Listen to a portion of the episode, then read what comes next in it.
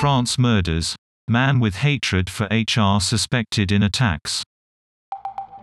The suspect is linked to four attacks targeting human resources managers and a job center advisor.